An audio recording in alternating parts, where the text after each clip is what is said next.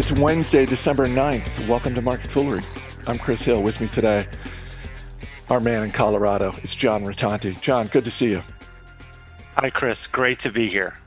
Uh, we have a hot IPO, a red hot IPO to talk about. We've got some earnings, but we're going to start with the stock of the day, and that is FireEye, because shares of FireEye are down 12% after the company said it was the victim of a cyber attack. And what is particularly problematic here is that FireEye is in the business of cybersecurity.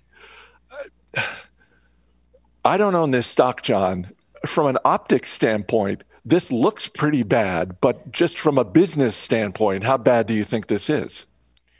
It, it does look bad optically. Um, like you said, uh, FireEye itself is a cybersecurity firm. Uh, I don't know long term how bad it will be, Chris, because um, I think mar- the market uh, in general tends to have a pretty short term memory. Uh, I'll say that FireEye is saying that it was a highly sophisticated attack from a nation state. They haven't said which nation state, as far as I'm concerned. Uh, an outside investigator says that um, it was so precise and so sophisticated, it was like a sniper shot. Like they just, you know, threaded the needle almost to get into FireEye systems. That's what it sounds like. Um, the argument against investing in cybersecurity stocks has always been, well, once one of them is penetrated, then then no one will really want to invest in them anymore. I don't know if that's true or not. What I will say is that I've always advocated when it comes to cybersecurity firms to invest in a basket of cybersecurity stocks so you can invest across the, across the whole stack from vulnerability to ransomware to, you know, whatever it is. And so I think FireEye is probably a good long-term hold in a cybersecurity basket of five or six stocks but it's it's going to be difficult for a while, and we don't know all the information yet.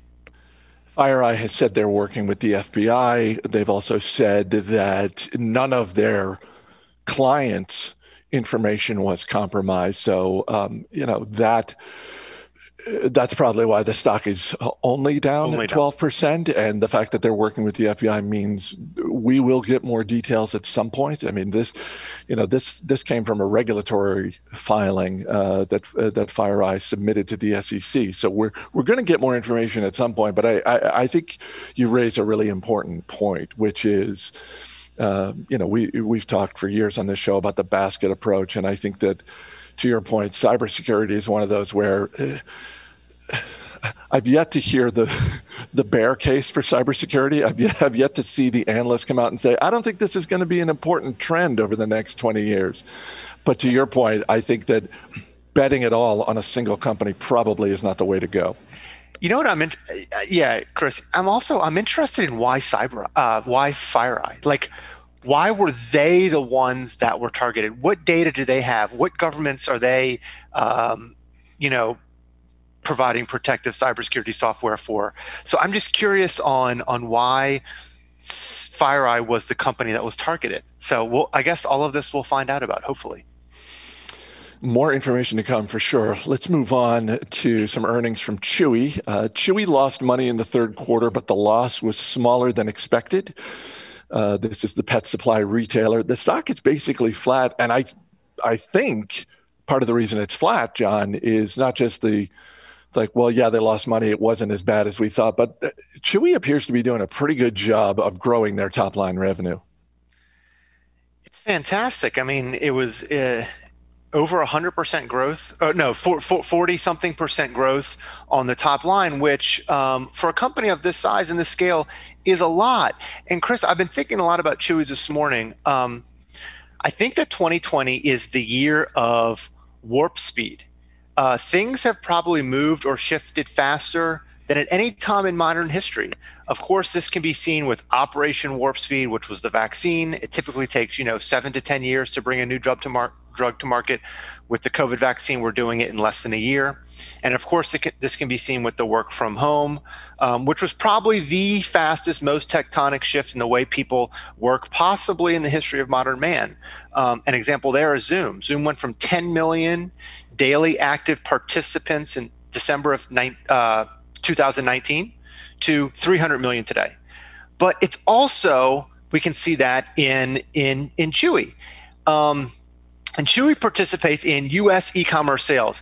And if I have a stat for you um, that may uh, knock you out of your chair, uh, Chris, it's this one. So, U.S. E- uh, e-commerce online sales as a percentage of total retail sales went from virtually zero in 1999 to 11.8 percent in the first quarter of 2020.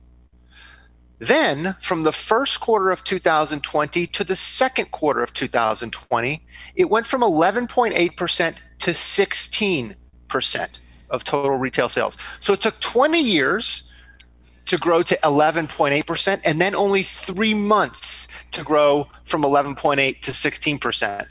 So this is truly warp speed. And of course, Chewy is, is participating in this e commerce boom because it's the largest pet e commerce company.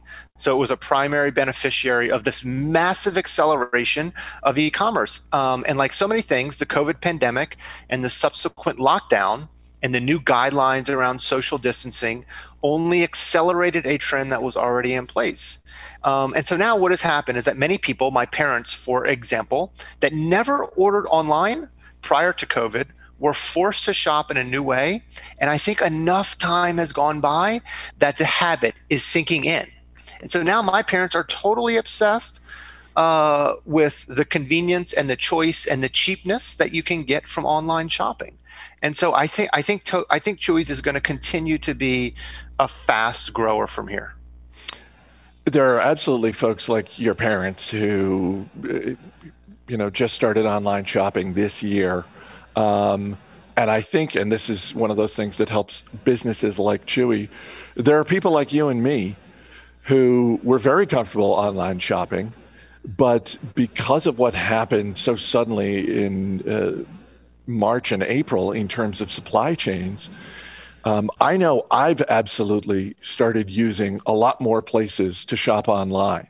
Um, than I did before. I mean, I, I was basically like, well, I'm going to get this from Amazon because they've got everything. Um, and the troubles that Amazon had, uh, you know, makes people like me say, all right, well, let, yeah, let me take a few minutes and set up an account with Target sure. and set up an account with, and, uh, and, and I think the fact that, that Chewy just focuses on that one space, pet supply, I, I think that's really been an advantage for them. And I think they're, you know, I mean, Jason Moser has talked about this before where, you know, he, he he's got pets in his house. He's been a, a, steady, you know, Amazon shopper forever. And then, you know, earlier this year saying, yeah, you know what, I'm going to give Chewy a try. Um, I, I, I wonder though if, you know, and this goes beyond Chewy, but we've seen this with a lot of other companies that are very much in growth mode. They're not profitable. And it's almost like once a company gets out of growth mode and starts to turn a profit, they get judged differently. So it's yeah. one of those things where I like, of course, Chewy is going to be profitable at some point. I wonder if, in a weird way, they get held to a higher standard. Uh, but but right now, I mean, this is this is a stock that um, has performed incredibly well. It's more than doubled so far in 2020. And uh, I, you know, I'm sure there are probably some investors out there who are hoping that uh, they were going to post a, a, a, bigger loss so that the stock could get knocked down a little bit so they could buy it a little bit more cheaply. But, you know, bad news. Chewy is staying right where it is. Chris, and it's not just the um, the growth, which is fantastic uh, for Chewy's, but there's a large addressable market there. So I think I think the pet market is in the U.S. is somewhere around hundred billion dollars. Chewy's has a balance sheet with more cash than debt, so we call that net cash um, there's high recurring revenue because one, they're selling consumables like dog food, right? Like you got to keep buying dog food. Um, but also, 70% of their sales are something called auto ship, which is like signing up for a subscription service and they, you know, they just automatically ship you the dog food every month or whatever. Um, so there's that there's that predictability factor, and then it's got improving gross margins. Um, and I think there's probably room more room for uh, gross margins to improve. And and then you know the higher the gross margins are, which is high up on the income statement, the more likely it will be able to invest heavily all the way down that income statement and still end up one day with pretty decent bottom line profitability. So, like net income margin. So, I do think there's a potential for profitability here. It's important that I timestamp this next story. Uh, so, DoorDash is going public today. Yeah. And I say going public today because we don't yet have a price. It's a, it's about quarter of noon as you and I are talking right now, quarter of noon here on the East Coast. Uh, DoorDash was priced at $102 a share. In the last hour, the indication of where it's going to open when it finally gets open for trading has gone from 140 to 150 to 160 and just in the time that you and I have been talking, John, um, uh, in one of my browsers, I've got CNBC streaming and uh, saw on uh, the chyron that now DoorDash is indicating that it's going to open at a range of 170 to 175 dollars a share. So let's just put aside the stock price for a second. Is DoorDash a business that you are attracted to as an analyst and investor? I don't think so, not yet. Um, so I recently received an education on um, the the the food delivery space from uh, Abby Mallon, one of one of our colleagues, and um, from what I from what I learned, I, I, I sort of had an intuitive feeling that I wasn't going to love the space, um, but um, now I, I, really don't think I do. And so, one, I am mean, sorry, I just I just love that. I went in thinking I wasn't going to like it, and yeah, now I really don't like it. I really don't, not yet. Now I, I want to be fair. Um, I haven't read the the S one yet, and and I probably will at some point because I think DoorDash has somewhere around fifty percent market share of meal delivery in the US. Um, so, you know, when a company has that much scale, I'll probably read about it, but I haven't rushed to read it. A um, couple things. So, the meal delivery companies don't have a lot of control over the quality of the food, right? How it's plated, how it's presented, um, all, the weather, the traffic, all of those things that they need to that they need to deal with, and that will affect the eventual outcome and, and the customer experience. Um, all of these companies take the same routes and roads. And so although they're sort of logistics companies and they and they and they're like these applied math companies and the algorithms help them get there faster, I don't think that one company's algorithm is that much better at like navigating traffic and finding the fastest route to the customer. You know, that much faster that it's some sort of massive differentiator. And so then then they compete on on three main criteria. One is on price, um, which is like like a race to the bottom, really. Um, so that's not good for the industry if you just get a bunch of irrational pricing. Um, the other one is they try to compete on customer service, um, which is difficult because, like I said, if the food doesn't taste good or you know it's the wrong food or or something, DoorDash gets blamed, not necessarily the restaurant, because because DoorDash is is is the is the last mile. They're making the transfer of the product to the customer, and so that's like the last thing in in the customer's mind is is oh DoorDash must have messed up. Um, at least I think that's what the perception is going to be. And then so you can compete on price, you can try to compete on customer service, and then the third thing is scale. And by scale, um, I'm referring to like signing up the most restaurants. But what happens is all of these restaurants are using multiple of these service providers, multiple of these meal delivery companies. Um, and so I don't know if it's if like achieving scale is a sustainable strategy either. And then um, I don't know if the restaurants love this model because they take a big take rate. And so when you think about it from like a like stakeholder multi-stakeholder perspective are they treating all of their stakeholders well well the restaurants are one of their key stakeholders and i, I don't think they love the idea I think you're right. And an example of how much some restaurants don't love the idea is you, you, see this in, in places like New York City. I've even seen it in the in the greater DC area where um, there are some restaurants that will offer you as a customer an incentive to come pick up the food yourself. Yeah.